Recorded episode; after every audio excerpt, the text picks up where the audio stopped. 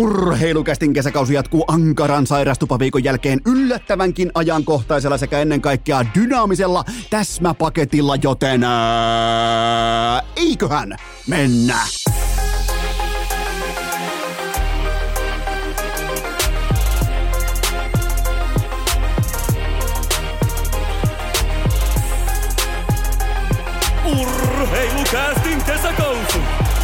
Salvoksen pihastudiossa Eno Esko, tuottaja Kope ja konttaava pikkukaavetti.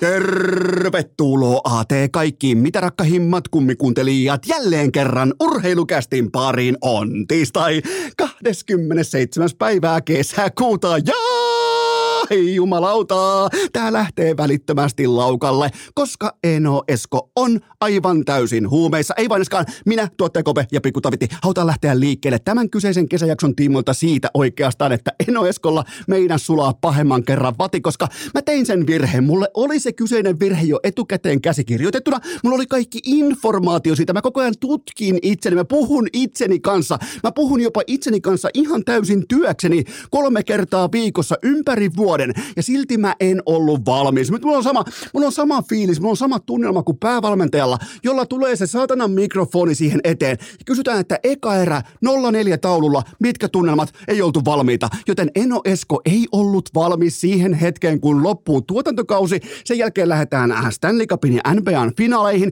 ja sen jälkeen tullaan kotiin. Ja välittömästi pitää nauhoittaa kääriä välispiikit, kääriä vierailu, Väinö Mäkelän vierailu ja ensimmäinen kesäkauden jakso, joten ihan selvästi, tähän kun mä ynnään teille vielä, mä tein semmoisen asialista, että ennen kuin mä otan happea, ennen kuin mä otan koko keuhkot, miettikää miten lapsellinen idiootti mä olen, ennen kuin mä otan keuhkot täyteen happea, niin pitää olla seuraavat asiat suoritettuna. Ja miettikää, että on tismalleen sitä, mistä Mikke Suopuro ansiokkaasti meitä kaikkia varoitti urheilukästin jaksossa numero 518. Eli mulla oli erilaisia mittatikkuja tuolta ää, Miamista palaamisen jälkeen, eikä edes puhuta tästä äh, ensimmäisestä kesäkauden jaksosta, vaan äh, mä, mä aloin maalailla sellaisia tavallaan niin kuin näkymättömiä tavoitteita, että ennen kuin alkaa niin sanottu mm, Äh, kesäkausi tai voidaan puhua jopa väliviikosta, voidaan puhua jopa välikauden lomasta, niin ensin pitää totta kai siivota koko talo ja pestä ikkunat ja jynssätä autot ja hoitaa pihatyöt ja kaikkia. Sillä sekunnilla tiistai-iltana pari viikkoa taaksepäin kello 22.44, kun se mun siivousrätti äh, rätti tuolla pihalla, kun mä hoidin vähän terassa ja kun se siivousrätti putos maahan ja olisi pitänyt alkaa pien happitauko, niin totta kai mun kroppa ilmoitti, että hei Eno Esko, sä oot ihan täys idiootti. Minkä takia sä toimit tällä tavalla, koska sulla on informaatio, sulla on kokemus, sä oot koko, kokemusasiantuntija siitä, kun lähdetään työntämään tiettyjä asioita sen takarajan sinne väärälle puolelle. Sä tiedät suurin piirtein tämän asian tiimoilta jo en ole edes, kun huomaatteko miten sekaisin mä, mä puhun tavallaan niin kuin itselleni sen taudin muodossa, mutta ei, ei itse kuuntele, tää on kesäkausi, ihan se ja sama. Mutta joka tapauksessa, niin mun kroppa, mun elimistö ilmoitti sillä sekunnilla, kun mä sain kaiken valmiiksi, niin sanotusti check checklistalta tai bucket listalta, että hei toi pitää olla hoidettu, toi pitää olla hoidettu, niin välittömästi nousi 40 asteen kuume, joten ää, ja sinne asti mun jälleen kerran piti mennä toteamaan, että ei vaan riitä, eikä varsinkaan nyt riitä vauvavuoden jälkeen, mutta miettikää miten pikkumainen, miten turhamainen, miten typerä ihminen keskimäärin voi olla, koska välittömästi Miamin jälkeen tietenkin olisi pitänyt pitää ensinnäkin kellonkääntöjen tauko, sen jälkeen ottaa siihen kunnon happirako, sen jälkeen venata kunnes kesäkausi alkaa, mutta mä olin rakentanut kalenterin silleen, että siitä syntyi vahingossa, puolivahingossa, tässä mä nostan käden pystyyn, siitä pääsi syntymään puolivahingossa suorittajan kalenteri. Ja se on se elementti, mitä mä koitan tässä elämässä, koska mä oon viikannut koko mun ammattiasiat ja keskimäärin myös perhearjen sillä tavalla, että mm, itsessään suorittaminen ei ottaisi liian isoa roolia arjessa, että nyt täytyy,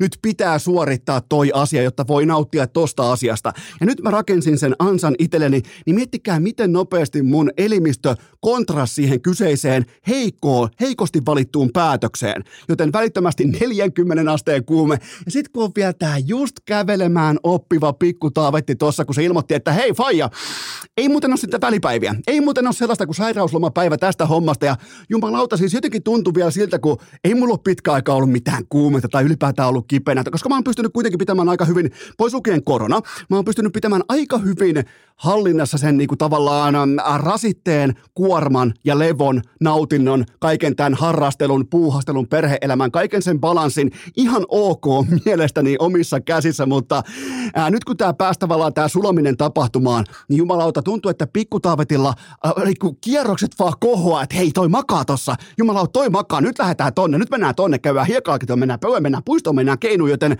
nyt mulla ainakin kävi selväksi, kun on puhuttu mm, tai osa teistä on mulle laittanut inboxiikin siitä, että varros vaan, no Esko, kun ensimmäisen kerran tulee teistä jompikumpi sinä tai tytskä, tuutte kipeäksi, niin kattokaas vaan, niin ei ole muuten sitten sairauslomapäiviä tuossa perheelämässä ja ei muuten ollutkaan, joten äh, siinä mielessä äärimmäisen, äärimmäisenkin ikimuistoinen aika olla kipeänä, mutta siitä pitää olla äärimmäisen kiitollinen myös, että hyvin harvoin tulee oltua kipeänä. Nyt kuitenkin ihan täysin itse aiheutettuna. Ja tämä alkoi myös oppi teille. Tämä alkoi myös oppi, teillä osalla varmaan on alkanut jo kesäloma, osalla varmaan alkanut jo äh, tavallaan niin kuin kesän vietto. Ja mä tiedän, osalla teistä porukasta te olette suorittajia, teette suorittajien aikatauluja, pitää jynsätä vene, pitää hoitaa mökin piha, pitää tehdä u- uusi terassi.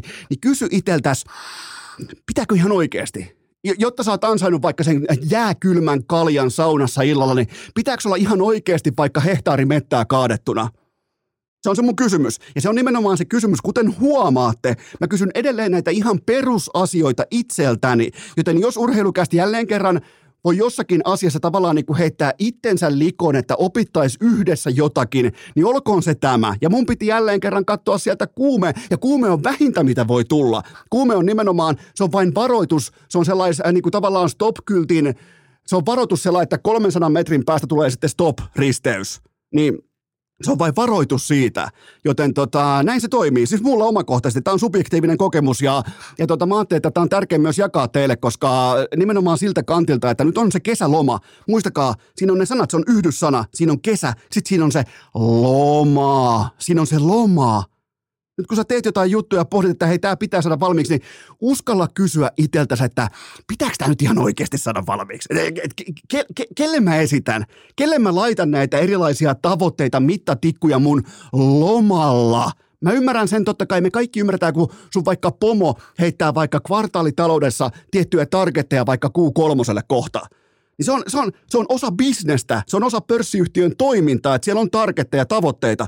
Mutta nyt kun sulla on lomaa, niin pitääkö kaataa oikeasti hehtaari metsää omin käsin, saatana vesurilla, ennen kuin sä oot ansainnut puolen litran jääkylmän kaljan sun ikiomassa rantasaunassa? Uskalla kysyä se kysymys. Mulla ei ole mitään muuta opastettavaa tähän kyseiseen kesäkauden jakson alkuun. Ja tämä oli mulle myös omakohtaisesti, ei välttämättä pelkästään oppitunti, mutta sellainen niin kuin muistilappu siitä, että miten tämä homma ihan oikeasti toimii.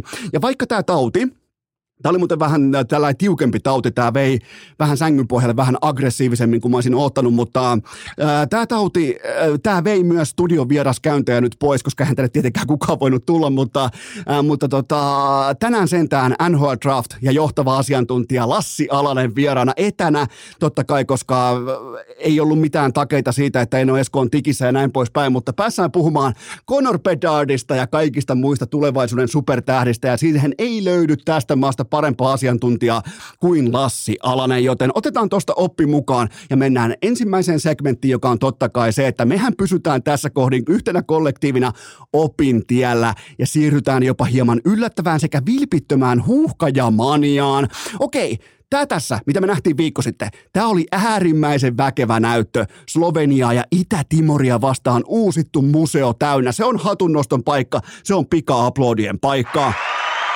Mutta, mutta, mutta, mutta, muutaman muutoksen. Mulla on sen verran niinku, mulla on urheilurealismia sun, mun sydämessä tänä aamuna, tänä tiistai-aamuna siinä määrin, että muutaman muutoksen mä kuitenkin tekisin, kun liikutaan kohti syksyn jättimatseja, vaikkapa Tanskaa vastaan kotikentällä Olympiastadionilla. Ensinnäkin, eli tää on ihan tällainen niinku, Nämä asiat mä muuttaisin tästä huuhkajapaketista, jotta me saadaan siitä ennen kaikkea tehokkaampi. Oletteko te valmiita? Koska nyt kynä ja paperia esiin. Tämä tulee suoraan Eno Eskon urheiluromanttisesta sydämestä. Ottakaa ehdottomasti kaikki oppi talteen, koska nyt sitä tulee. Mä oon, mä oon itse käynyt tuossa suurin piirtein puolitoista kuukautta sitten, mä oon käynyt oppimassa parhailta, joten mun tehtävä tässä kohdin on toimia ikään kuin oppimisen tulkkina, joten lähdetään liikkeelle siitä, että ensinnäkin huuhkajien kotiottelut alkaa nykyään aivan liian lennokkaissa tunnelmissa. Tämä ei voi mennä läpi enää jatkossa.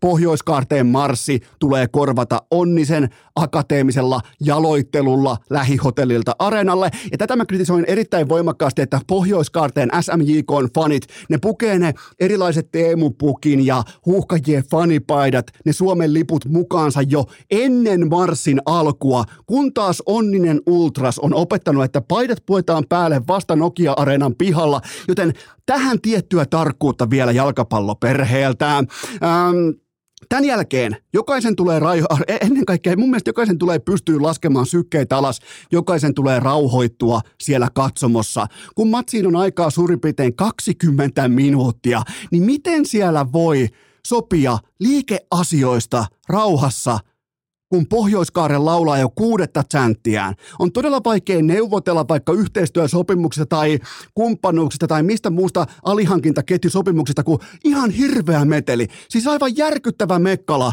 Olympiastadionilla 20 minuuttia ennen matsia – Tähän tarvitaan muutos. Ehdotankin, että Suomen jääkiekkoliiton hallituksen puheenjohtaja Harri Nummela saapuu pitämään keskiympyrään äärimmäisen kiusallisen ja aivan selvästi ylimittaisen puheen kahdella, ei yhdellä, vaan kahdella eri kielellä. Ensin suomella leikitellen ja sen jälkeen englantia harjoitellen kuin Nokia-areenalla konsanaan. Kyllä kuulkaa, se, se, kun Harri Nummela saapuu pitämään puhetta, niin kyllä kuulkaa, jos ei mistään muusta, niin häpeästä menee jokaisen turpa kiinni ja välittömästi, joten tämä ehdottomasti käyttöön myös palloliitossa. Sitten nämä perheottelut. Ei, ei, ei kuulkaa, näin ei pidetä perheotteluita, että siellä on oikeasti perheet paikalla ja niillä on varaa ostaa tähän tapahtumaan tiketti. Palloliitto on ymmärtänyt tämän asian aivan täysin väärin. Se on vain työnimi. Se on vaan tarina. Se on savuverho. Se on hämygranaatti se perheottelu. Siis perheottelu huippuurheilussa todella korkealla pyramidin huipulla. Perheottelu tarkoittaa sitä, että lapset sysätään isovanhemmille hoitoon ja faijat lähtee katon vähän ottaa kuppi hallille. Come on nyt palloliitto, pitää olla tämän asian tiimoilta. Missä on teidän myynti? Mi- Eihän tämä tuota myyntiä, jos siellä on oikeasti alaikäisiä paikalla jollain, jollain halvalla tiketillä pyörimässä. Ne ei osta kirkasta viinaa, ne ei osta kaljaa, ne ei osta viinipaketteja. Ei, tämä ei vie toimintaa eteenpäin, joten perheottelut jatkossa Jääkiekkoliiton ohjeiden mukaan. Ja sitten vielä lapsikuuluttaja. Ei kuulkaa, ei, ei, tämä ei mene läpi. Lapsikuuluttaja ei missään olosuhteissa. Tämä fiasko voidaan pelastaa vain DJ Amanda Harkimon välittömällä palkkaamisella. Miettikää, kun pohjois alkaa vetämään S, U, O, chanttia, niin siihen Amanda Harkimo kontraa kauniisti jollain venäläisellä teknomusiikilla. Niin siis mikään ei nosta kisatunnelmaa korkeammalle kuin DJ Amanda Harkimon erittäin pikantit biisipoiminnat populaarikulttuurista. Kun yleisö yrittää edes vähän luoda tunnelmaa, niin siihen päälle sellainen 180 desibeliä sille, että tulee, tulee sama aikaan sekä, sekä oksennusta suusta että verta korvasta, niin silloin me ollaan ytimessä, joten palloliitto DJ Amanda Harkimo välittömästi Olympiastadionille hommiin. Entä se tärkein totta kai, tai oikeastaan toisiksi tärkein, lippujen hinnoittelu, todellinen fiasko. Kuulemma vain 10 euron tikettejäkin tarjolla – 10 euron tikettejä, nyt vähintään nollaa perään, mieluiten kaksi. Ei tämä ei tule menee läpi, että joku perheottelu ja lapset ostaa vain 10 euron tikettejä, siihen vaikka 100 euroa, ehkä 500, 800, niin jo loppuu tämä pyöriminen tuolla areenalla. Aletaan pelaamaan mieluummin vaikka viidelle tuhannelle katsojalle, kunhan niiden tikettien arvo on riittävän korkealla. Ja sitten se tärkein, eli katsojat. Kaikki ymmärtää sen, että huippurheilu, kaikki tämä eturivin urheilu, kaikki tämä, se kuitenkin se pohjautuu katsojaan. Se pohjautuu siihen, että mitä katsoja tuo areenalle ja pohjo, tämän, tästä syystä oikeastaan tämän argumentin pohjalta Pohjoiskaare SMJK on syyt, äh, syytä siirtää stadionin ulkopuolelle kokonaan. Ne maksaa liian halpoja lippuja ja ne pitää aivan liian kovaa mekkalaa heidän kyseisessä pohjoispäädyssään.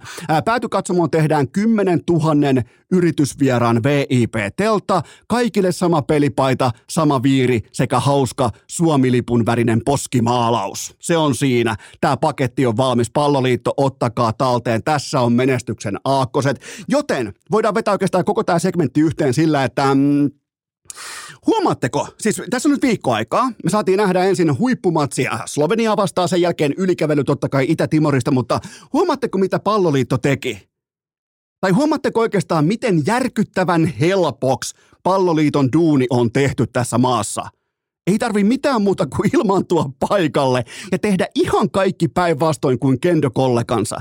Tehdä kaikki ihan suoraan, katso, että mitä jääkiekkoliitto jätti tekemättä. Okei, me tehdään toi okei, meillä on, to, okei, tulla on ton hinta lippu, meillä on ton hinta. Okei, me, tulla on ylihintasta toi, meillä, meillä se on alihintasta. Okei, tuolla ei ole yhtään perheitä, okei, meillä on vain ja ainoastaan perheitä. Okei, tuolla on Amanda Harkimo, meillä on tällä 11-vuotias Aarre ja vastaavaa. Siis miettikää ihan suoraan päinvastoin kaikki se, mitä Jääkiekkoliitto yli pöhöttynyt katkarapuklubi on tehnyt ja samaan aikaan huuhkajat ottaa kaikkien aikojen kesäisen tupla mukaan ihan kaikessa ilman minkäännäköistä ylimarinointia, minkäännäköistä etukäteishypettämistä, ne ilmaantuu paikalle, ne aistii huoneen lämpötilan, ne tekee tismalleen kaiken päinvastoin kuin jääkekkoliitto, ja ne ottaa kaiken edun tosta mukaansa, nimenomaan sen tulevan aidon fanin kannalta.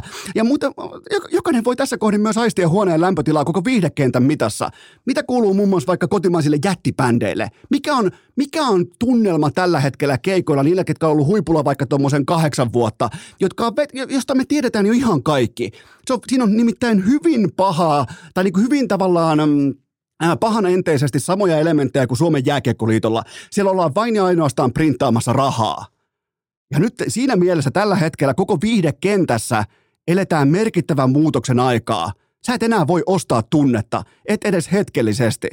Tää tässä, mikä meillä on nyt käsissä, tää on huuhkajien, tää on kääriöiden aikakausi. Kaikki syntyy orgaanisesti antamalla pallo aidoille faneille. Urheilukästin kesäkausi.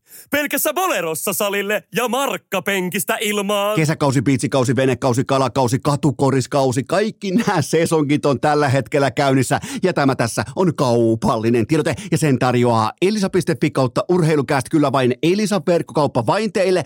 Mistä on kyse? No totta kai kaiuttimista. Nyt on nimittäin laadukkaita kaiuttimia ja kuulokkeita, mutta kyllähän siihen kesäpäivään sopii, kun te menette vaikka biitsille. Teillä on joku pikku oma alue lue sieltä kivasti vaikka viltit siinä maassa, niin kyllähän siihen sopii aivan fantastisella tavalla joku mukava pikku kaiutin. Joten kaikki tämä löytyy teille alennushinnoin osoitteesta elisa.fi kautta urheilukäst. Käykää myös tsekkaamassa, siellä on kuulokkeita yhtä lailla osoitteessa elisa.fi kautta urheilukäst. Joten nyt ihan kylmästi tämän viikon kunniaksi mennään kohti heinäkuuta. Kaikki menee osoitteeseen elisa.fi kautta urheilukäst. Tähän kylkee myös toinen huippunopea kaupallinen tiedote ja sen tarjoaa urheilukästin iki oma kummileipomo. Kyllä vain Elosen leipomo Keski-Suomesta perheyritys. Pitkät perinteet ja korkea laatustandardi. Kesän teema eläköön pieni hetki. Aina voi olla vähän pullaa mukana. Kaikki tätä ihan ripauksen verran voi olla pullaa mukana joka paikassa. Elosen kummileipomosta elämänmakuiset tuotteet, korvapuustia, leivonnaisia, kakkuja, mitä tahansa kotimainen perheyritys Keski-Suomesta. Katsokaahan tekin. Oikein tupla tsekkaatte, että teidän puustipaketista löytyy Elosen logo. Se on nimittäin, se on laadun merkki tässä maassa. Kaikki tuotteet tähän kesään. Käykää tsekkaamassa elonen.fi. Peliä Pikainen kotiraportti keskeltä peltoaan tuskin keltään yhtään mitään pois, nimittäin pikku Taavetti on aivan selvästi päättänyt kerran ohuen sekä ennen kaikkea huomaamattomana rinnan röyhistelynsä, että toi kontaaminen, se on itse asiassa junnumaista höntyilyä, se on ruukiekauden hössötystä, se on eilispäivän uutiskerrontaa, kun taas kävely, jumalauta kävely, mä toistan vielä kerran kävely, se on se tulevaisuus, se on se luvattu maa, joten rakkaat kummikuntelijat, urheilukästillä on ilo ja kunnia raportoida ensimmäisenä mediana koko maailmassa siitä, että Pikku Tavetti näemmä on lajivalintansa tehnyt. Ja se on yhtä kuin vuoristo patikointi. Ja ennen kaikkea tuosta pikkukaverista on tulossa ahtaiden välien erikoisosaaja, koska sillä on myskäyskypärä päässä ja mitä ahtaampi väli, mitä pienempi sauma edetä vaikkapa sohvan ja olohuoneen pöydän välistä, niin voi olla jumalauta varmoja täällä Tytskän kanssa, että koko ajan mennään. Ilman taukoja, ei välihuikkaa, ei käydä vaihdossa ja koko ajan mennään samasta väliköstä ja tällä haavaa kotona. Vaelluskartta kulkee seuraavasti. On totta kai olohuoneen sohva. Siitä edetään erittäin harmonisesti ja hallitusti kohti olohuoneen pöytää. Siinä on välikköä ehkä tuommoinen 70 senttimetriä. Missään vaiheessa tuki ei katoa kokonaan käsistä. Ja sen jälkeen tulee hyvin mielenkiintoinen vaihe, koska ihan selvästi pikkutaavetti ottaa mm, tämän kyseisen vaellus vaellus patikointi onnistumisen jälkeen. Hän ottaa semmoisen flexaus kävelykiertueen. Se ikään kuin konttaa pe- tasaperseelleen keskelle olohuoneen mattoa. Sen jälkeen se katsoo Fajaa, että no niin, teepäs perässä, että mä onnistuin tossa, missä on sun näytöt. Ja mä katson sitä, että täytyy myöntää aika, aika vakuuttavaa toimintaa, että tuleekohan vielä uudestaan ja uudestaan tulee. Sen jälkeen tulee Encore, sen jälkeen tulee Encoren Encore, sen jälkeen tulee koko uusi saatana levy samaa settiä päättymättömällä kasetilla, kunnes hän nukahtaa, joten pikkutaavetti ää, vuoristo patikointi vaikuttaisi nyt olevan se lajivalinta lopulta ja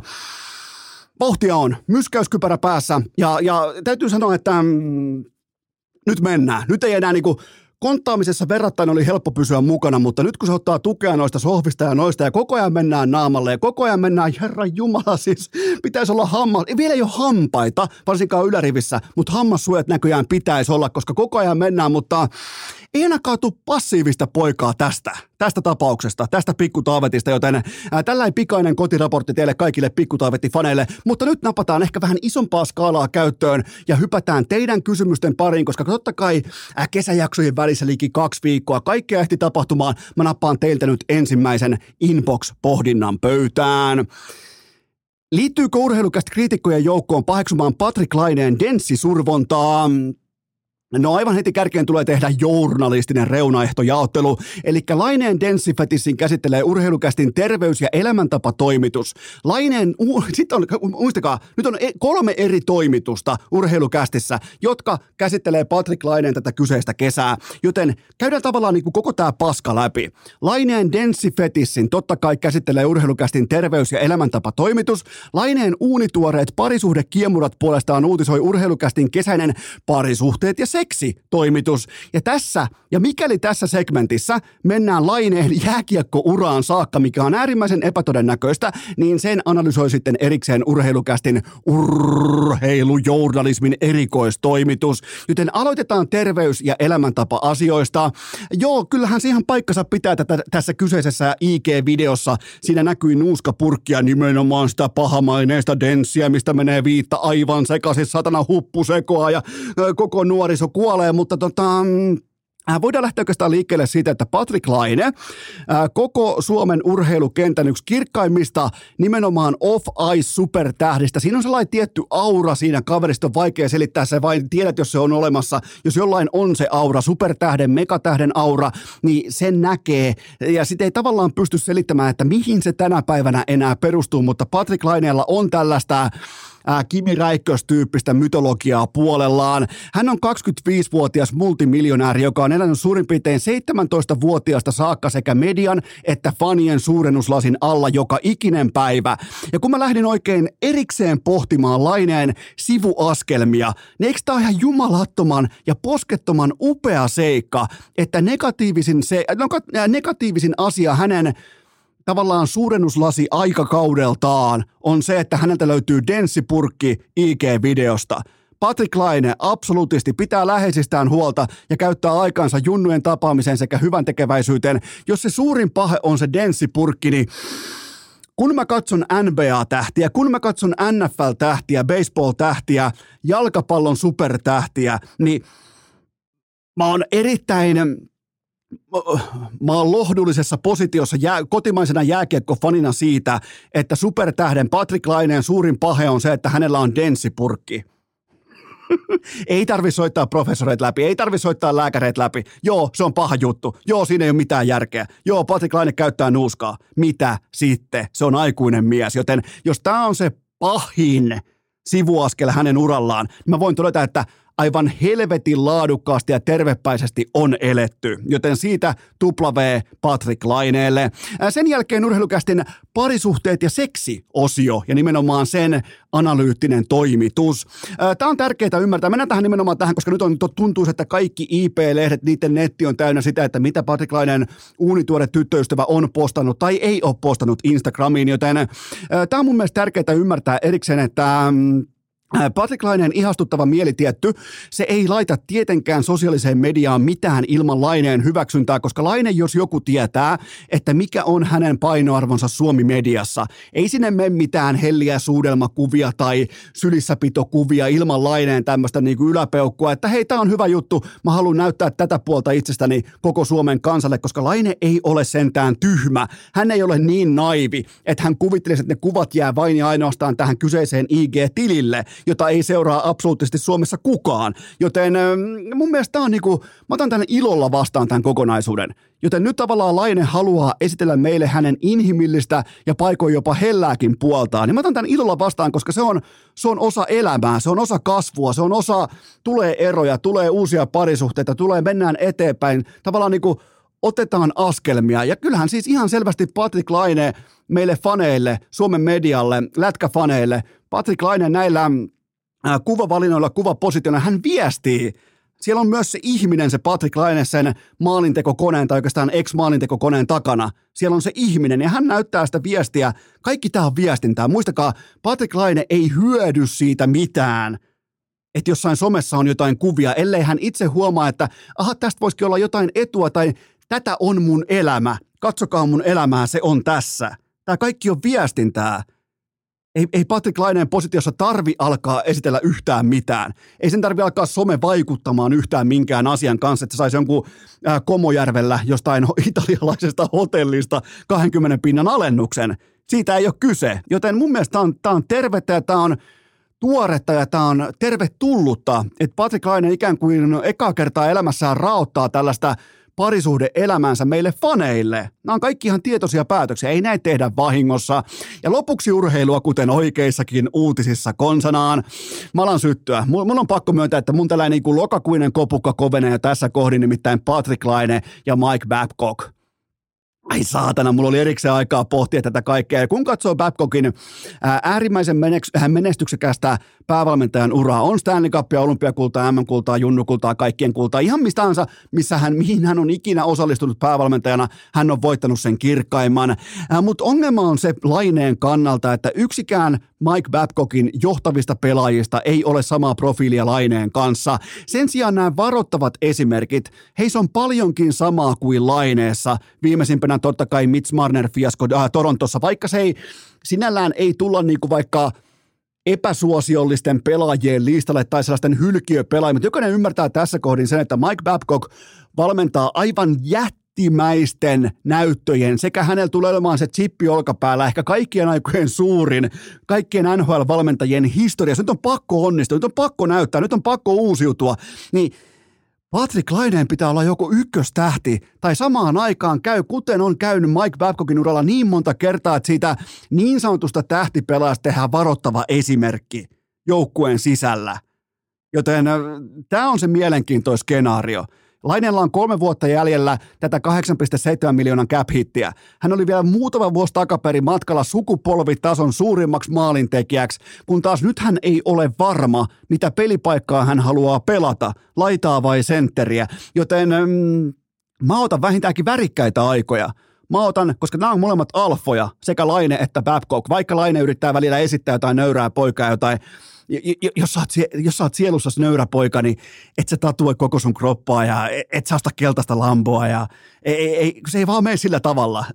niin päin nöyryys ei toimi. Mä en aina tiedä, miten päin nöyryys toimii, mutta ainakaan noin se ei toimi. Joten tota, nämä kaikki on hyvin mielenkiintoisia asioita ja se on ihan, se on ihan selvää, että tämä koko asetelma on nyt viihteen kannalta optimaalinen. Äh, Babcockin CV ja hänen ankara chippinsä olkapäällä, kun taas Laine on vähän sellainen, älä nyt tuu väriään siihen, että pelataan nyt vähän hokii tosta ja tässä voi kulttuurit kohdata aika radikaalilla tavalla ja mä oon, mä oon, mä oon valmis. Urheilukästä, jos tarvii virallinen lausunto, urheilukästä on siihen valmis, että Babcock ja Laine tulee ottamaan välittömästi heti ensi kaudella jo yhteen. Seuraava kysymys.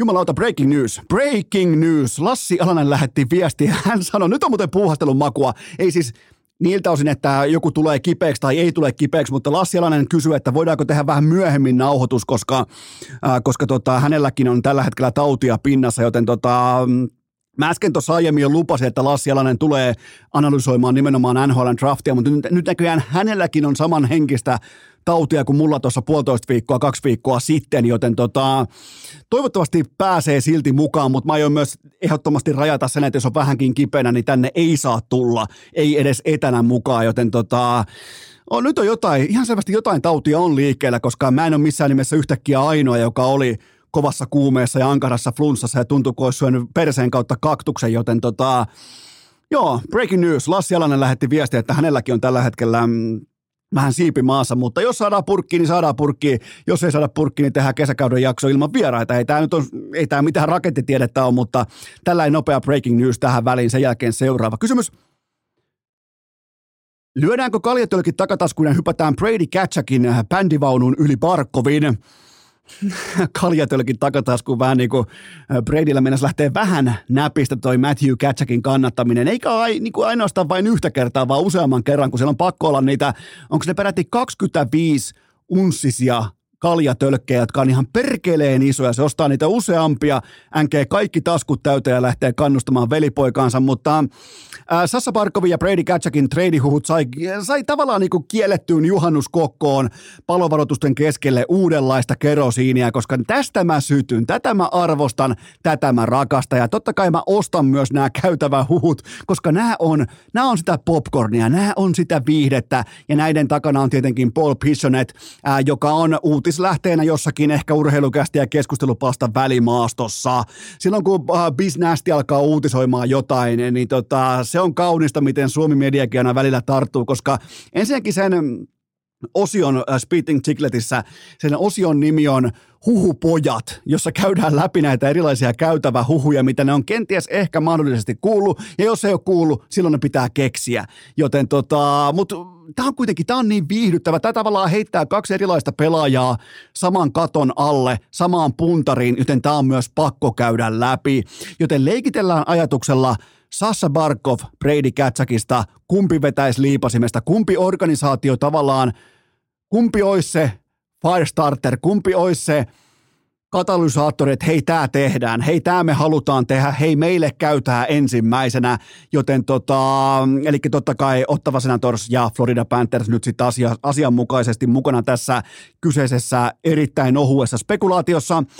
Florida houkuttelisi tietenkin Katsakin velis, äh, velis, velitandemi, sen kaupallinen arvo sekä se koira, mitä näki, Tim pojat, nämä edustaa ihan erilaista koiraa kuin mitä Sassa Barkov edustaa. Se ollaan nähty nyt ihan riittävän monta kertaa.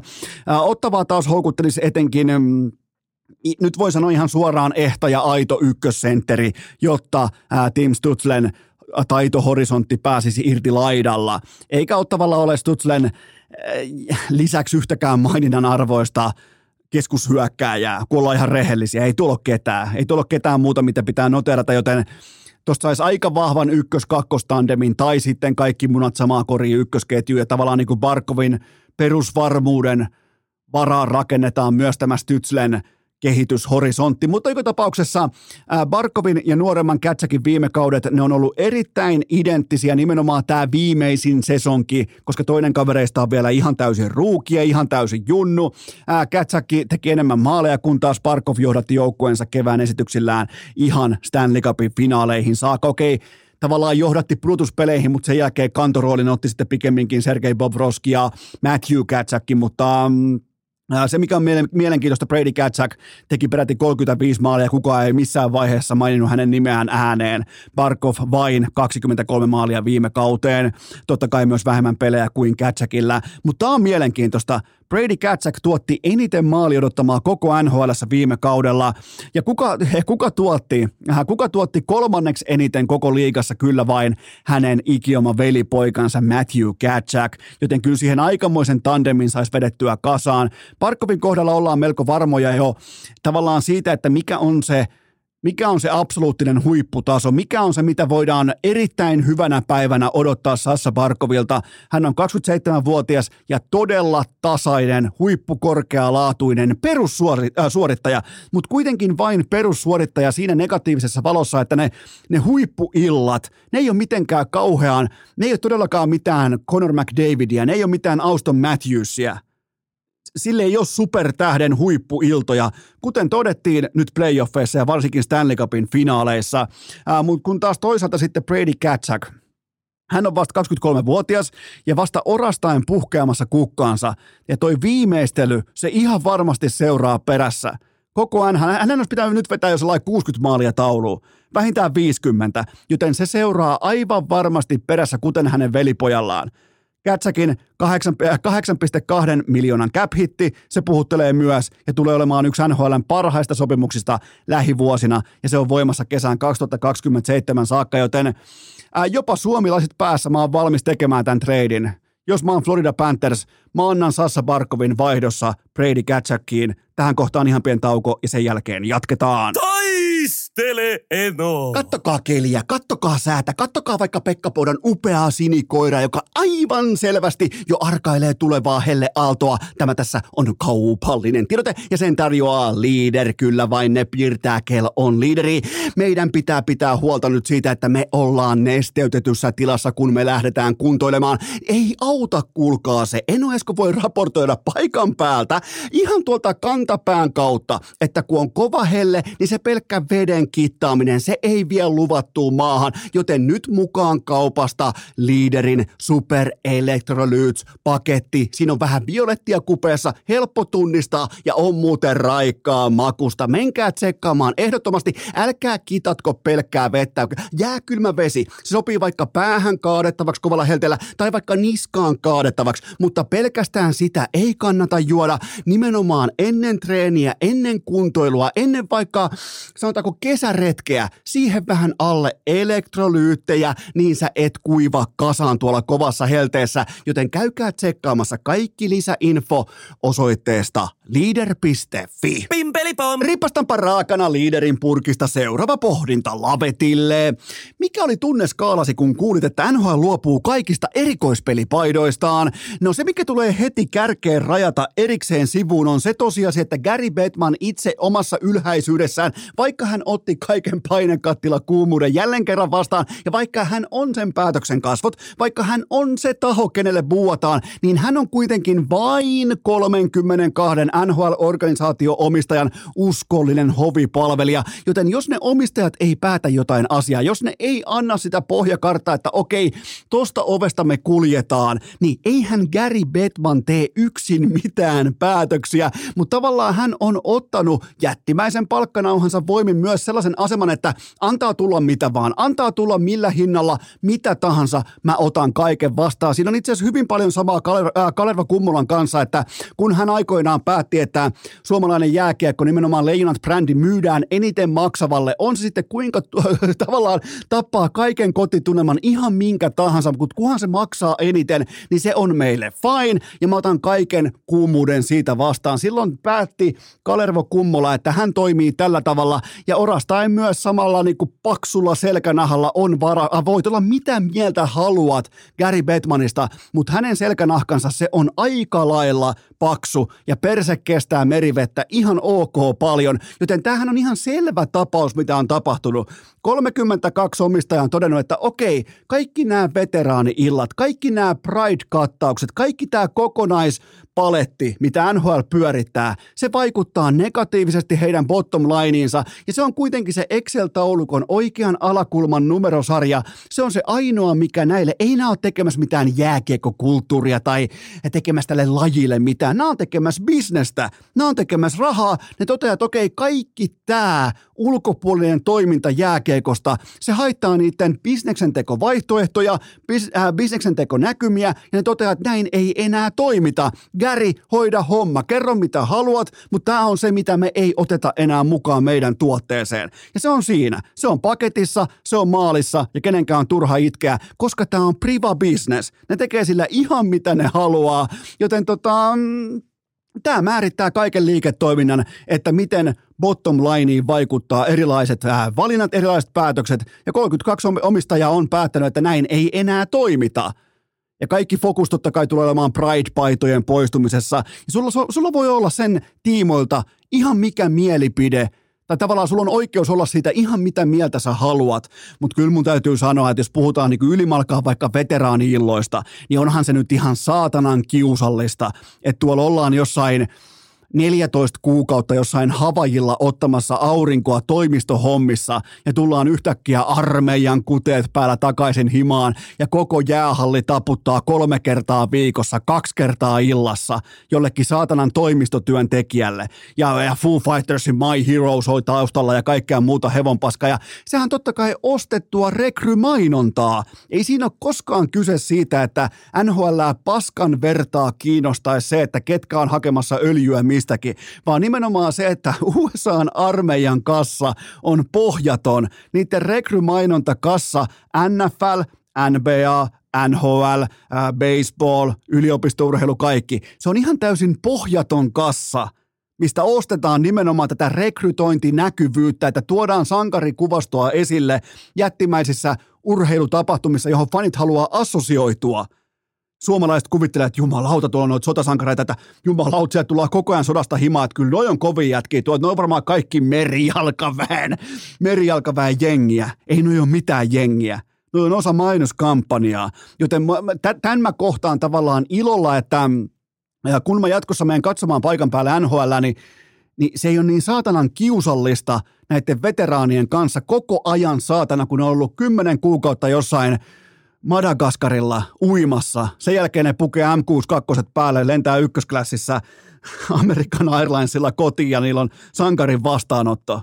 Joten tota, mä, tavallaan mä ymmärrän sen, minkä takia tällä niinku, minkä tällä, että omist, mä ymmärrän sen osion, että omistajat haluaa selkeyttää toimintaa. Totta kai tullaan myös siihen, että mitä sanoja käyttää Gary Bettman ja näin poispäin, mutta, mutta ei, jos te haluatte kritisoida, niin se ei ole se ei ole Gary Bettman, vaan se on 32 omistajaa. Ja, ja te kuitenkin ostatte heidän, te, te seuraatte heidän tuotettaan, te, te faintatte heidän pelaajiaan, niin jos teillä on protesti mielessä, niin omistajien suuntaan. Ei mitään, antaa palaa vaan. Ja enkä mä voi, en, mä, mä en voi toisaalta itsekään pelata kaksinkortein. Mä haluan tähän sen narratiivin, että Batman kumartui kolmen venäläispelaajan sekä Stalin veljeskatraan edessä ja veti Pride, Pride-lipun ei, ei ainoastaan puolis, puolisalkoon, vaan koko tonttiin saakka, mutta kun se ei mene niin – se ei vaan mene niin ja NHLn omistajat on päättänyt, että tämä häiritsee heidän liiketoimintaansa, veteraaniillat, Pride-toiminta, kaikki tämä. Ne toteaa, että tämä siivotaan pois. Gary keksi sellainen tiedote, sellainen lauseen muoto, joka toimii tässä kohdin, anna palaa. Ja nämä jutut ei, ei tule meille käyttöön nyt. Me ei, me ei käytetä näitä instrumentteja meidän liiketoiminnassa jatkossa.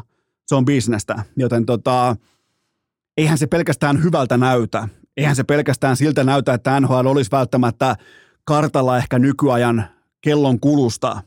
Tai sitten se on etupellossa. Mä en tiedä, mulla ei ole vastauksia. Mä vain kerron teille, miten asia on. Seuraava kysymys. Miten sokissa olit, kun sait kuulla, että Jussi Markkanen raahatti jonon ohi liikan urheilujohtajaksi? Tämä oli erittäin mielenkiintoinen uutisointi pari viikkoa sitten Elmo TVn Samuel Savolaiselta, eli Näädältä, legendaarinen Näätä Savolainen.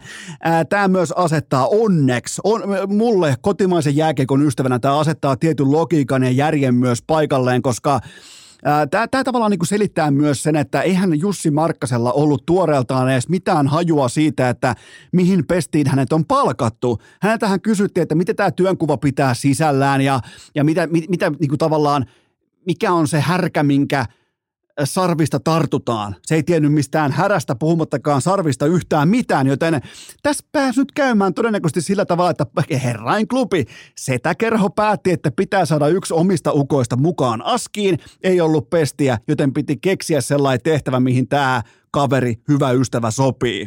Joten kun katsoo näitä muita hakijoita, mitä muun muassa vaikka Elmo, Elmo TVssä oli mainittu, niin, niin tota, jos Jussi Markkanen on niistä paras, niin mä en silloin halua tietää huonointa – Joten tota, tarvittiin oma äijä johonkin pestiin, mutta ei ollut tehtävää. Joten se piti se pesti keksiä suoraan lennosta ja nyt se on sitten siis liigan urheilujohtaja. Ja kyllähän se olisi voinut mennä tämä bluffi paremmin läpi sillä, että Markkanen olisi alkuunsa tiennyt suurin piirtein, että mihin tehtävään hänet on pestattu ja mitä se voisi tavallaan sisältää, sisältää se, että mitä aletaan tekemään. Se on helvetin kiusallista kuunnella jääkiekon maksavana asiakkaana Suomessa, että kun urheilujohtaja alkaa pohtia ääneen heti tuoreeltaan sitä, että en minä, en minä tiedä, mitä tehdään se. En minä, mikä tämmöinen pesti. No tää on nyt tää mun pesti. Tää, ei, kesän, tossa kansainväliset suhteet ja bla bla vittu bla, joten no nyt tämä, onneksi tämä Samuel Savolaisen raportti, niin tämä antaa vähän tavallaan logiikkaa siihen, että miten on toimittu ja mikään jälleen kerran ei päässyt yllättämään. Seuraava kysymys. Olisitko koskaan uskonut, että Lionel Messi voi vielä vahventaa Goat-dominanssiaan, kuten kesän alkuun näimme? En välttämättä. On pakko myöntää, että en välttämättä olisi uskonut, että Lionel Messi pystyy vetämään tämmöisen moraalikanin hatustaan tässä vaiheessa, kun kaikki rahavirta osoittaa kohti tuttua osoitetta, eli Saudi-Arabiaa. Oikeastaan näin mm, iloisenkin jalkapalloaiheen kärkeen tulee mun mielestä muistuttaa kaikkia kuuntelijoita miljoona ja miljardiluokan erotuksesta, koska nyt tullaan siihen maailmaan, mistä kellään meillä ei ole mitään käsitystä, eli miljoona ja miljardiluokasta, joten aletaan liikuttaa tästä hetkestä aikaa taaksepäin sekunti kerrallaan. Okei, miljoona sekuntia taaksepäin. Se on 11 päivää taaksepäin. Jokainen meistä muistaa, mitä teki tai missä oli 11 päivää sitten, ellet sattunut olemaan graffititaiteilija Paavo Arhimäki Sotsissa 2014. Joten kaikki meistä muistaa, miljoona sekuntia on 11 päivää, kun taas miljardi sekuntia vie meidät ajassa taaksepäin peräti 31 vuotta. Eli silloin tavataan suurin piirtein kahdeksanvuotias Eno Esko Lamajan Heinolassa – miljardi sekuntia 31 vuotta. Ja sitten tullaan vielä biljoonaan sekuntiin. Mun mielestä, koska nyt ei puhuta vain miljardööreistä tämän Saudi-Arabian jalkapallon takana, vaan puhutaan biljonääreistä. Biljonääri. Niillä on enemmän kuin biljoona omaa rahaa, joten paljonko olisi biljoona sekuntia tästä hetkestä taaksepäin? Se vie meidät, jos meillä on biljoona sekuntia, se vie meidät vuosilukemaan nimeltään – 29 000 vuotta ennen ajanlaskun alkua. Eli suurin piirtein 31 000 vuotta taaksepäin. Ja sen verran on rahaa, kun puhutaan biljoonastatuksesta, eli amerikan kielellä triljoona, niin kun puhutaan siitä rajasta, niin sen verran näillä veljillä on rahaa tuo Saudi-Arabiassa omistajasuvulla, joten tota, tai kuningassuvulla no tavallaan myös omistajasuku. Ne omistaa kamelit ja ihmiset ja kaiken tuossa maassa, joten tota, äh, Cristiano Ronaldolta, häneltä löytyy hintalappunsa ja Messiltä ei. Ja tämä miljardi, mistä puhuttiin Messin tiimoilta, niin sehän on ihan silkkaa nappikauppaa Saudeille. Siis miljardihan ei ole niille yhtään mikään raha, kun Messille povattiin, että kaksi vuotta ja miljardi, ja siitä Messi kieltäytyi raporttien mukaan. Joten tota, tämä on, tää on tällaiselle siitä hetkestä asti, kun Deko tuli vaihtoon ja Messi hyppäsi kentälle numerolla 30 aikoinaan joskus, milloinhan se oli varmaan 20 vuotta sitten äh, Camp Noulla, niin tota, siitä asti, kun hänen uransa on tullut seurattua, niin tämä on, kieltämättä tämä on upea, upea hetki. tämä paketoi niin monta Goat-debattia ja koko tämän keissin. Tämä olisi ollut ihan järkyttävä tilanne, kun Messi olisi yhtäkkiä löytynyt jostain Saudi fucking Arabiasta siellä vasemmassa laidassa Benzemaa ja oikeassa Ronaldo ja keskellä Messi, niin, niin tota, Messiltä löytyi sentään joku moraalinen kompassi tähän tilanteeseen. Eikä siis, nyt ei pidä ymmärtää, että Messi lähtisi Miamiin yhtäkkiä, kun hyvän tekeväisyys haalarit yllään. Hän saa suoraan Applen äh, MLSn TV-tuotteesta oman henkilökohtaisen siivun, hän saa ton ja ton, hän taitaa saada seurastakin osan, hän omistaa paikallisesta hotelliketjusta nyt jo osan, joten rahaa tulee, mutta kun se raha oli jo ihan perkeleesti, sitä on ollut ihan saatanasti koko tämän ajan parikymmentä vuotta, niin mä voi, mulla on tosi vaikea koska sillä lailla, kun meille kellään tuskin on tällaisia, tai jos on, niin onneksi olkoon, mutta me tuskin kellään on tällaisia rahoja, niin, niin jännä niin kuin se, että jos sulla on pankissa tai sulla on omaisuutta vaikka jo, sata vaikka 200 miljoonaa euroa, niin, niin mitä sulle tekee siihen päälle? Joku maksaa sulle vaikka, se maksaa sulle vaikka 300 miljoonaa kahdesta vuodesta Saudi-Arabiasta, niin, niin kun sulla on se 200 miljoonaa jo, niin, niin, niin mihin se tulee se 300 miljoonaa – relevanttina tekijänä mukaan sun elämään. Siinä kohtaa, kun sulla on jo kaikki.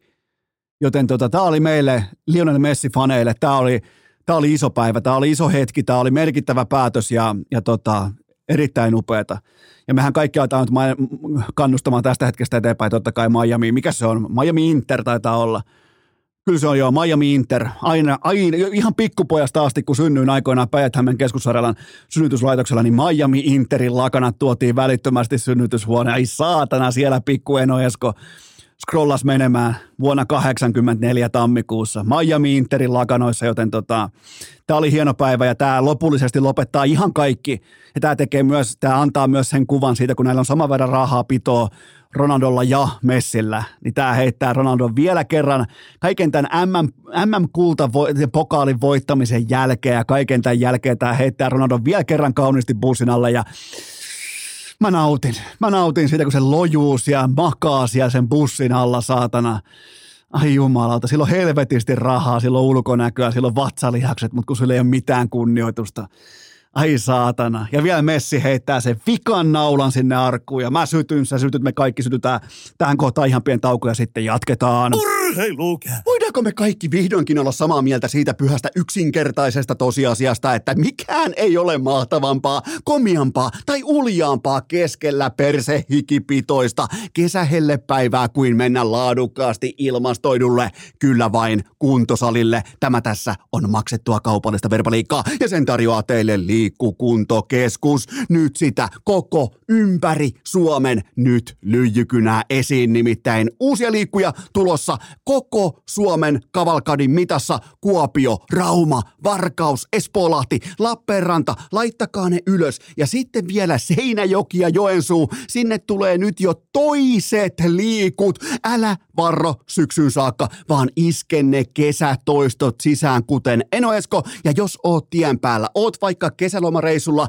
niin kaikkien Suomen liikkujen jäsenyys maksaa vain plus 5 euroa siihen yhden paikan jäsenyyden päälle, joten se kannattaa ehdottomasti kesäkaudelle aktivoida, kun sä meet laittamaan toistoja sisään. Ja tämä kaikki informaatio löytyy osoitteesta liikku.fi. Urheilukästin kesäkausi. Sisältö yhtä dynaamista kuin kääriän englanti. Liikutaanpa yhtenä kollektiivina suoraan seuraavaan kysymykseen. Miten kaikki tietävät futisvanhemmat saadaan lopettamaan sivura ja koutsaaminen lastensa otteluissa?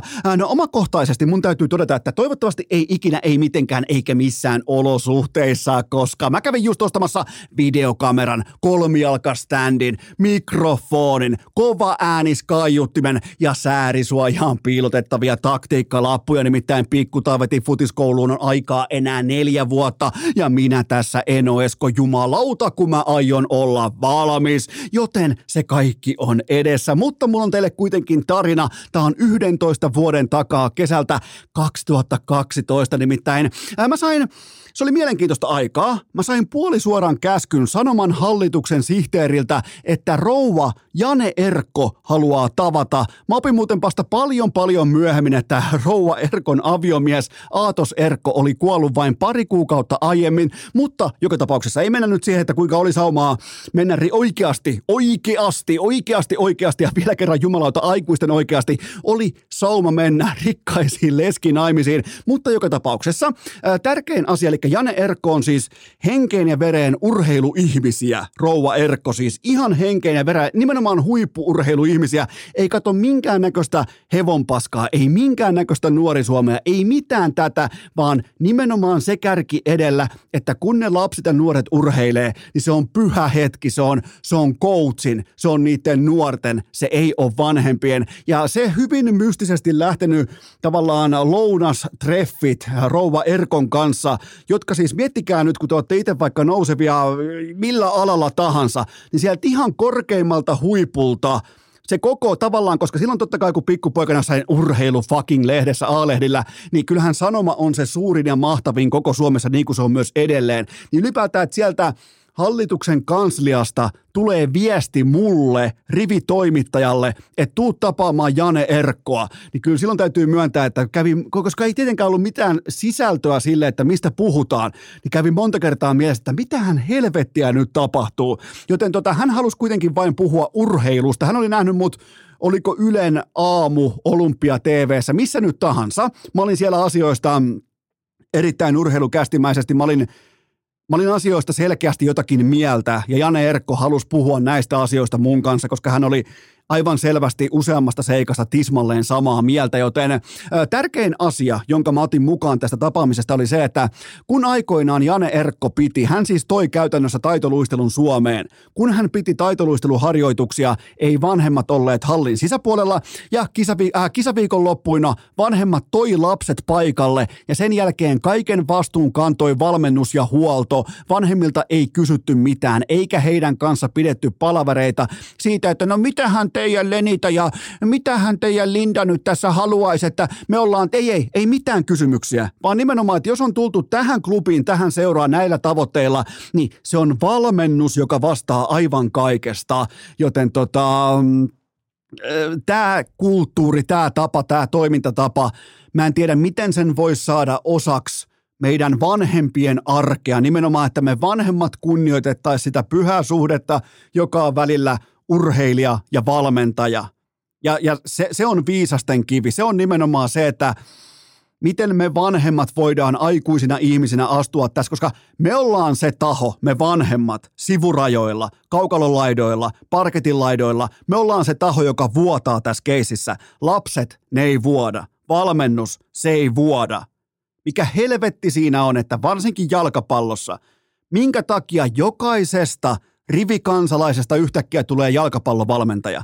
Mikä siinä on, että se kannustus, kuten vaikka tsemppiä ja taistele, onkin yhtäkkiä matala blokki, positiivinen peliasento, kontrolloitu haltuunotto, pelaa syvyyteen, juokse saumaan. Minkä takia ne muuttuu tuossa lajissa? Ei se ole jääkiekossa noin paha. Se on totta kai se on paha.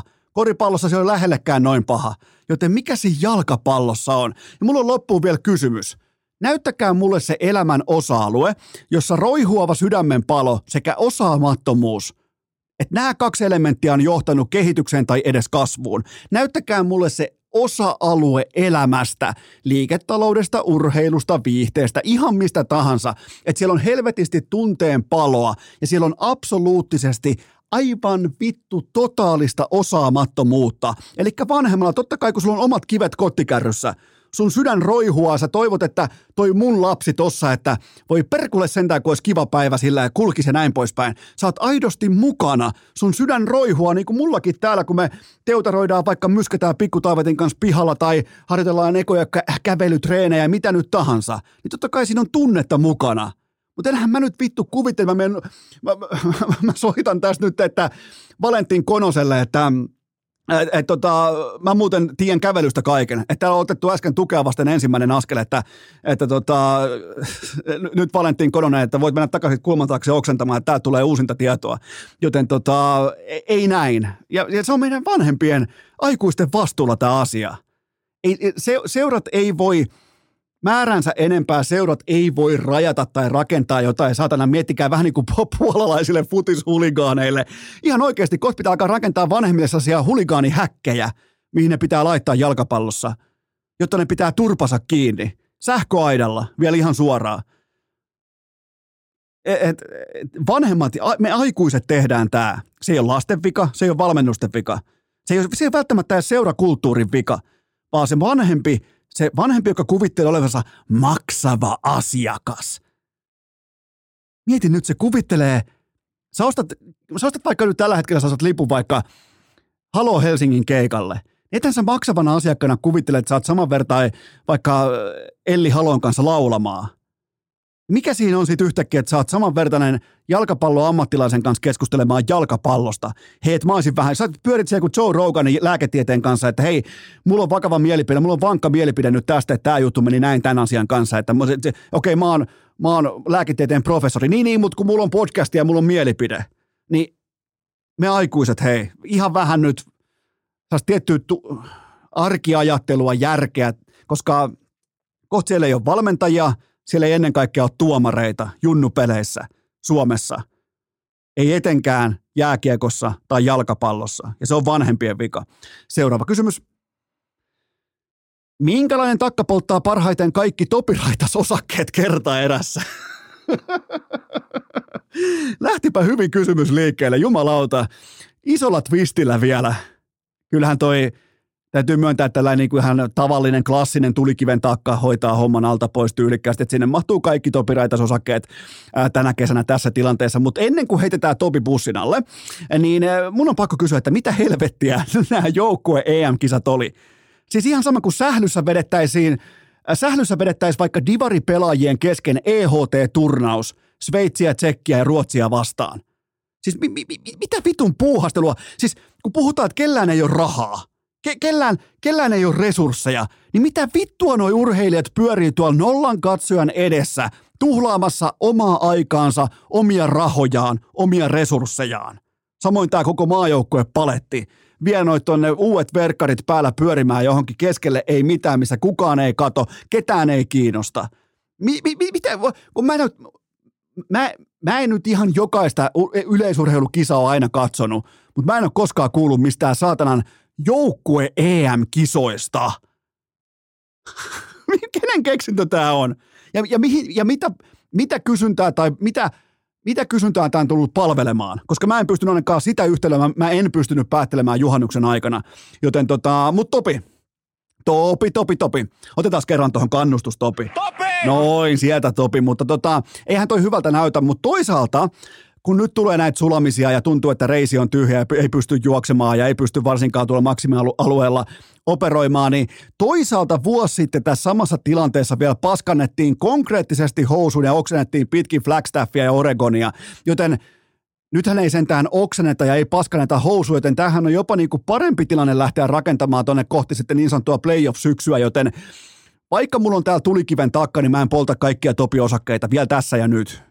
Mä ymmärrän, että joku teistä haluaa polttaa, koska teistä joku ottaa. Koska se, mikä on mielenkiintoista Topi Raitasen kanssa, toisin kuin vaikka Vilman Murron kanssa, niin Topihan ei ole lajissaan absoluuttista maailman kärkeä, mutta hyvänä päivänä oikean juoksurytmin ja oikean vauhdin jaon kanssa hän pystyy käytännössä olemaan maailman top vitosessa vaikkapa, jopa podiumilla, sillä niin kuin ihan pöljänä höpö höpö hulluna viiksipäivänä. Mutta sitten kun on se peruspäivä. Sitten kun on se vähänkin alavireinen päivä, niin se on sitten tätä.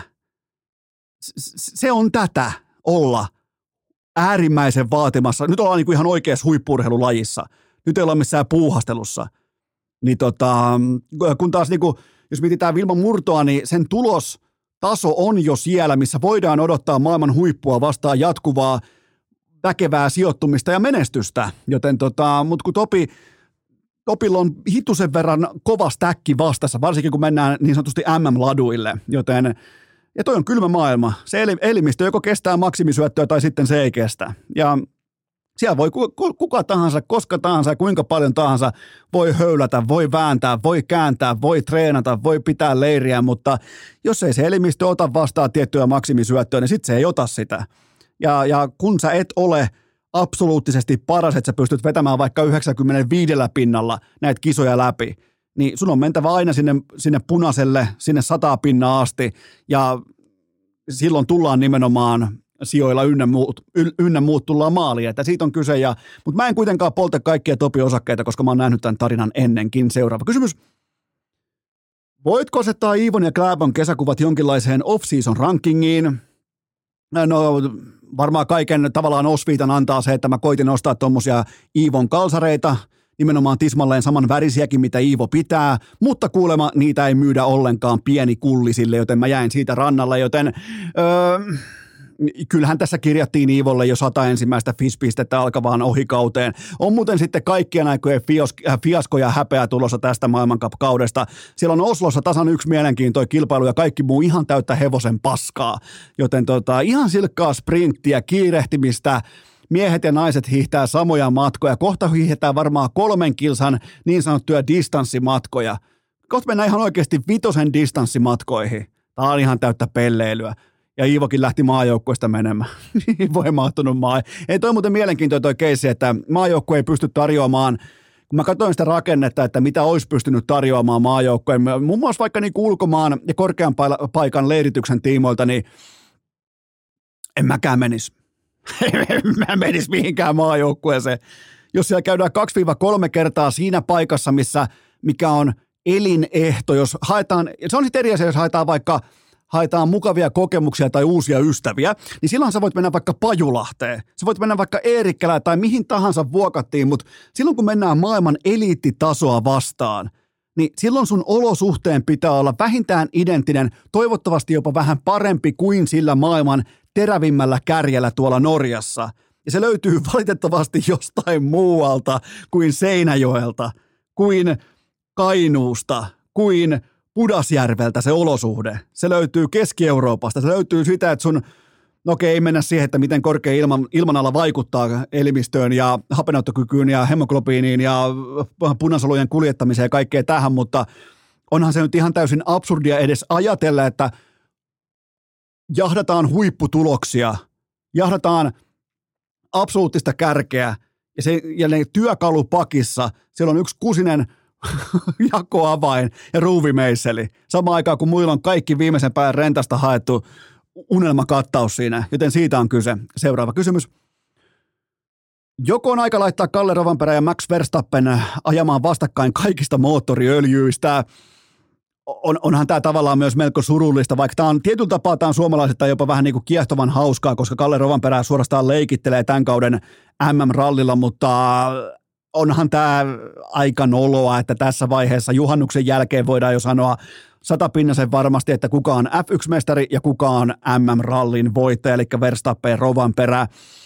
Öö, sanotaanko nyt, että vaikka että tätä, tätä voi hyvinkin jatkua vaikka ihan identtisenä, tätä voi jatkua kolme vuotta yhteen tuupiin, niin miten kauan äh, Netflix kantaa F1, miten kauan vaikkapa Suomessa Rovanperän dominanssi oikeasti kiinnostaa. Siellä ei ole vastassa ketään, siellä tulee aina välillä joku OGR tulee ajelemaan, sen jälkeen lähtee pois vittuilee vielä perää, siellä ei ole minkäännäköistä etu- tai takapainetta, tänäkin ei saa mitään aikaan, Evansi ei pärjää, Neville ei osaa ajaa – nyt on muuten ralli aika hyvin myös perattu tässä kohdin, joten tota, Lappi ei pääse maaliin, niin siellä ei ole vastassa ketään. Ja ihan sama Verstappenille, siellä ei ole vastassa ketään.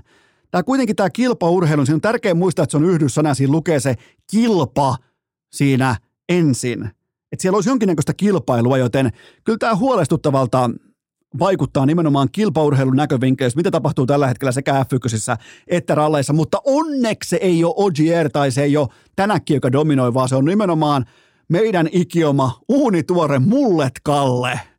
Mullet Kalle, jumalauta, kikkaratukkainen mulletti. Se on nimittäin hetkinen mullet kärki Suomessa. Otetaan nopea top kolme. Ykkönen Kalle Rovanperä, kakkonen Väinö Mäkelä, kolmas Valtteri Bottas. Kuka unohtuu? Neljä Siivo, niin sori Iivo. No mutta hei, lähtee pois maajoukkoista. Mä patriottina kuitenkin mä e- erittäin voimakkaana suomalaisen kansallisaatteen puolustajana ja ennen kaikkea kaikkien lajiliittojen tinkimättömänä palvelijana mä en voi hyväksyä maajoukkueesta feidaamista, joten Iivo vasta neljäs. Seuraava kysymys.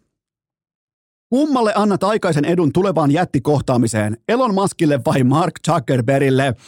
Öö, hyvin mielenkiintoinen ottelu edessä. Toivottavasti oikeasti järjestetään. Toivottavasti tämä, ei tietenkään järjestetä, mutta toivottavasti tämä menisi läpi ja noi löytäisi jossakin ihme-universumissa toisensa samasta vapaaotteluhäkistä, mutta äh, Zuckerberg on koettanut parhaansa mukaan omaksua turpaan saamisen kulttuurin, kun taas Musk sentään syntyi siihen.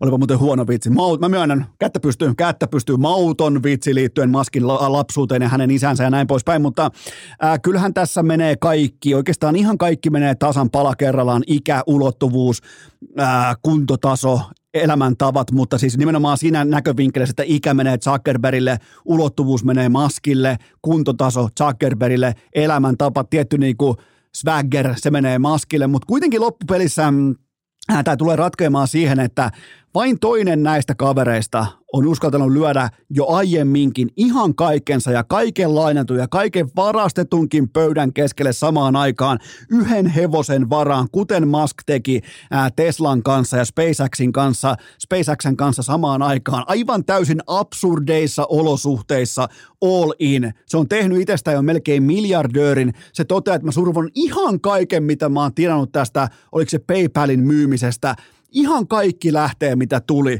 Mä vedän yhteen hevoseen kaiken kiinni. Se on Tesla. Sillä joko mennään joko luvattuun maahan tai poikki. Joten mä oon ihan varma, että mm, Mark Zuckerberg, joka on kuitenkin aina pystynyt louhimaan Facebookilla itsensä sangen mukavaan positioon ilman merkittäviä gambläyksiä, joten tota, kun mennään eriin 4-5, niin Elon Musk uskaltaa langeta eläimen tasolle ja lyödä kaiken – kaikki munat samaan koriin, kun taas Zuckerberg pelaa kuin nössö. Täällä kuten Meta tekee, kaiken vähän puolivillaisesti, vähän kaikki, kaikki suuntiin kumartaa ja näin poispäin, joten ää, Musk voittaa kroatialaisella rannikkokaupunkipäätöksellä eli split decisionilla ää, täyden viiden erän jälkeen, joten mä otan tähän lapulle, ja onkohan Kulpetilla kohdetta, en kyllä tiedä. Kulpetilla on kyllä joskus aika moderneja kohteita, mutta mä otan Elon Muskin kiinni tähän kyseiseen upeeseen otteluun. Seuraava kysymys. Oletko pelkuri tupettaja vai miksi olet poistanut videotervehdykset kaupastasi? Äh, no vaikka se olisi ollut eittämättä 40 asteen kuumeen lääkehöyryissä väkevää viihdettä, niin mulle ei ollut yksinkertaisesti virtaa tehdä näitä videotervehdyksiä, joten ää, äh, mä pidän vielä ihan pienen breikin niistä. Mä laitan ne taas torstai-illasta lukien tarjolle. Joten jos sä haluat videotervehdyksiä Eno Eskolta, niin torstai-illasta alkaen ne on taas sitten tarjolla. Mun omakohtainen suosikki, tilauksen on tullut todella paljon, niitä on yllättävän hauska myös tehdä, kun mä saan nyt myös nopeasti ne editoida, niistä tulee oikeasti jonkinnäköinen pikku tarinan kaari aina siihen mukaan, niin, niin tota, paras, äh, paras tilaus tähän saakka ehdottomasti. Siinä tilattiin ihan vain putipuhdasta vittuilua, kaverille, joka kannustaa Florida Panthersia, kun taas tämä tilaaja kannusti Vegas Golden Knightsia, joten vittuiluterveiset. Siinä on voimavara, siinä on tavallaan niin kuin sellainen autuaisuuden lähde, mitä meidän pitää arvostaa ja kunnioittaa, joten videotervehdykset tarjolla taas torstai-illasta lukien. Käykää tsekkaamassa hikipanta.fi. Kaikkia kesävaatteita, kesälippiksi ja kesäkaikkia löytyy myös osoitteesta hikipanta.fi.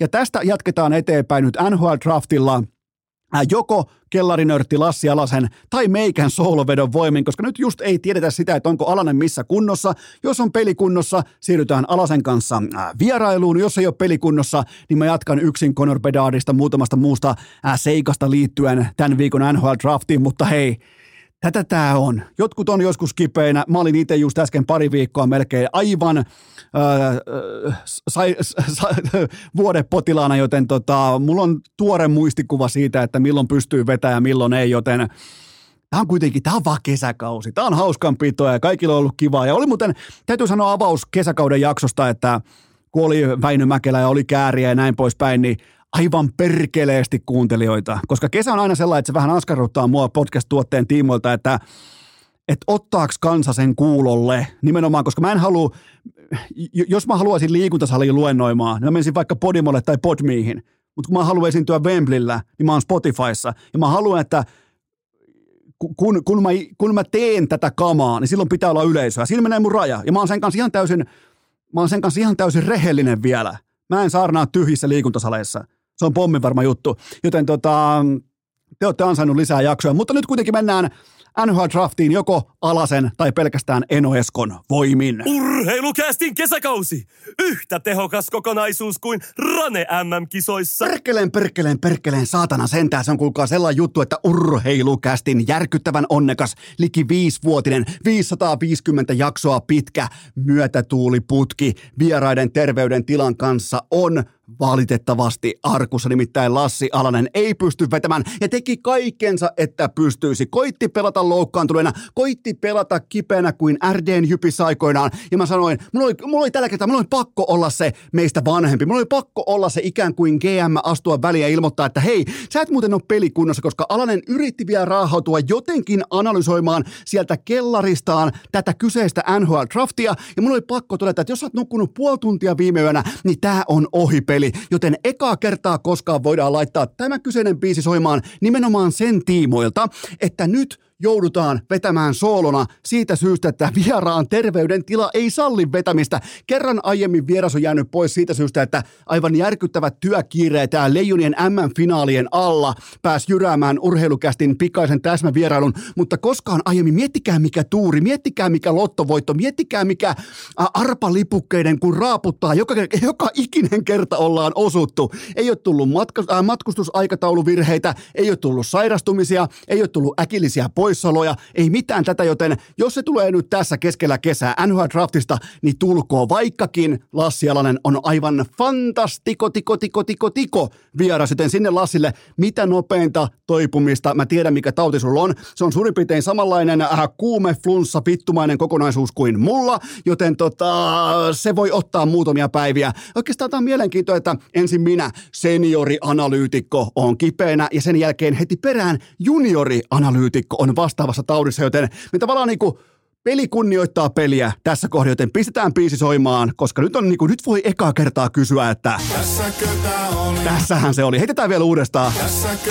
oli? No, tässähän se jumalauta oli. Ei mulla ole mitään. En mä pysty mistään jumalauta NHL draftista vetämään ihan täysin hihasta ilman Lassi Alasta tai Miika Arposta, joten tota, mä oon täysin av- a- a- niin kuin tavallaan avuton, mä oon täysin aseeton. Mä aion tuhlata kaikkien aikaa sillä, että mä kerron teille pelaajasta nimeltä Connor Bedard, eli Voima teille ohuesti kahdesta pelaajasta puhua, koska Alasen kanssa piti puhua about neljästä tai viidestä, mutta mä haluan kuitenkin puhua teille kahdesta prospektista, jotka enemmän ehkä eri syistä tulee varastamaan tämän kyseisen draftin itselleen nyt keskiviikko torstai yönä, vai onko se torstai perjantai? Tätä on olla keskiviikko torstai yönä, mikä on sangen harvinaista, että ykköskierros on nimenomaan keskiviikko torstai yönä. Tämä kannattaa totta kai vielä tarkastaa, mutta mun muistikuva on se, että se on poikkeuksellisesti keskiviikko, torstai yönä, kun useimmiten amerikkalainen urheilu, se varataan nimenomaan torstai, perjantai yönä, mutta joka tapauksessa Conor Bedard, tässä se nyt sitten on.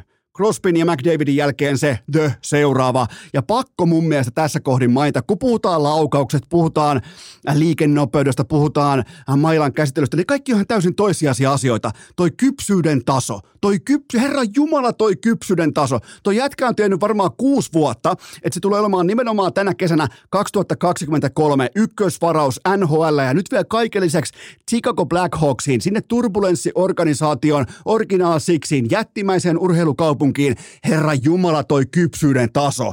Siis kaikki noi vastaukset, kaikki toi, miten se aistii huoneen lämpötilaa, miten se tavallaan mm, kommunikoi, miten se äh, on jatkuvasti, miten voi sanoa antennit pystyssä, se tietää miten kannattaa puhua missäkin tilanteessa kellekin ja millä kunnioitustasolla, joten aivan järkyttävän vahva näyttö, siis todella kypsää meininkiä, mutta tätähän tämä nykyään on. Ne tulee yhä kypsempinä mukaan tähän liigaan, kun puhutaan NHLstä, joten mä oon todella vaikuttunut siitä, mitä mä oon nähnyt Conor Bedardilta nimenomaan mikrofonin varressa, koska eihän meidän kenenkään tarvi alkaa puimaan hänen kaukalotuotteesta. No se on parempi kuin laukomisen tiimoilta kenties parempi kuin koskaan kellään ikinä missään.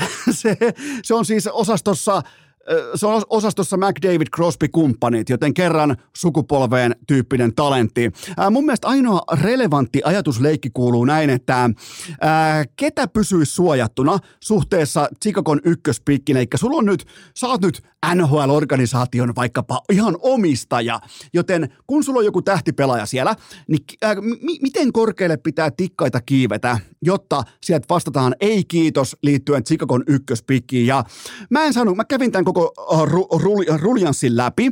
Ja mä en sano kuin kaksi nimeä pöytään nimenomaan sen tiimoilta, että ketä suojataan suhteessa Conor Bedardiin.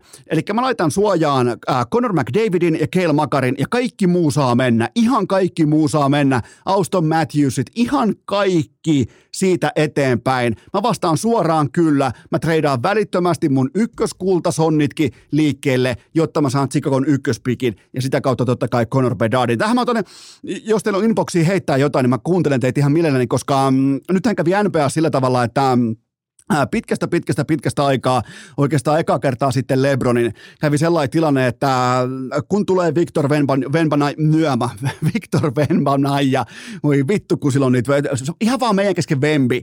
Kun Vembi päätti tulla NBAhan, niin syntyy sellainen tilanne, että yhtäkään pelaajaa ei olisi suojattu. Eli jos San Antonio Spurs olisi kaupitellut ykköspikkiä, niin kaikki organisaatiot, keneen tahansa pelaajaan yksi yksi treidissä olisi vastannut kyllä. Ihan alkaen Nikola Jokitsista ja päättyen Jannis Kompoon. Joten tota, niin vahvasta talentista puhutaan NBAn puolella, kun puhutaan Victor Venbanyomasta. Äh, Noin, sieltä se tulee. Kohta pitää tulla pikkusen verran vielä vähän terävämmin, koska tuosta kaverista tullaan puhumaan varmaan seuraavan 15 vuoden aikana ihan, ihan riittävästi. Mutta siis ihan tismalleen sama tilanne on äh, Conor Bedardilla. En mä laita kuin McDavid ja Makarin piiloon. Kaikki muut lähtee kaupaksi.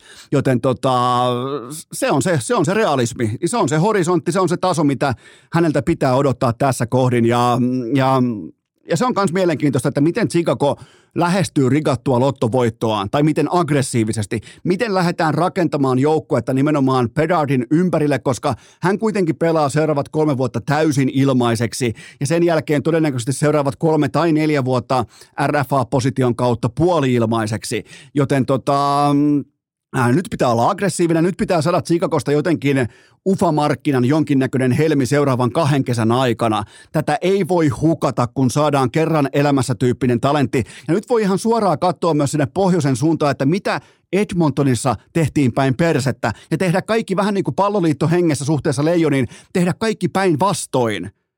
Eihän, eihän Oilersissa menty all in mihinkään muuhun kuin siihen, että McDavidillä olisi jonkinnäköistä hyökkäystukivoimaa. Okei, siellä ammuttiin myös paljon ohi ykköspikeistä, kakkospikeistä, näin poispäin.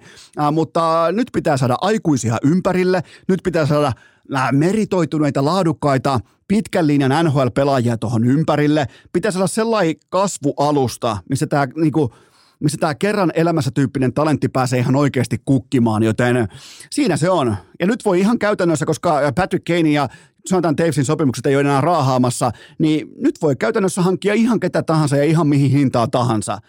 Ja, ja se on siis selvää, että joku Tyler Johnson tai miinusparoni, niin ne ei ole tässä kohdin se oikea vastaus. Jos ne on oikea vastaus, niin kysymykset on vääriä.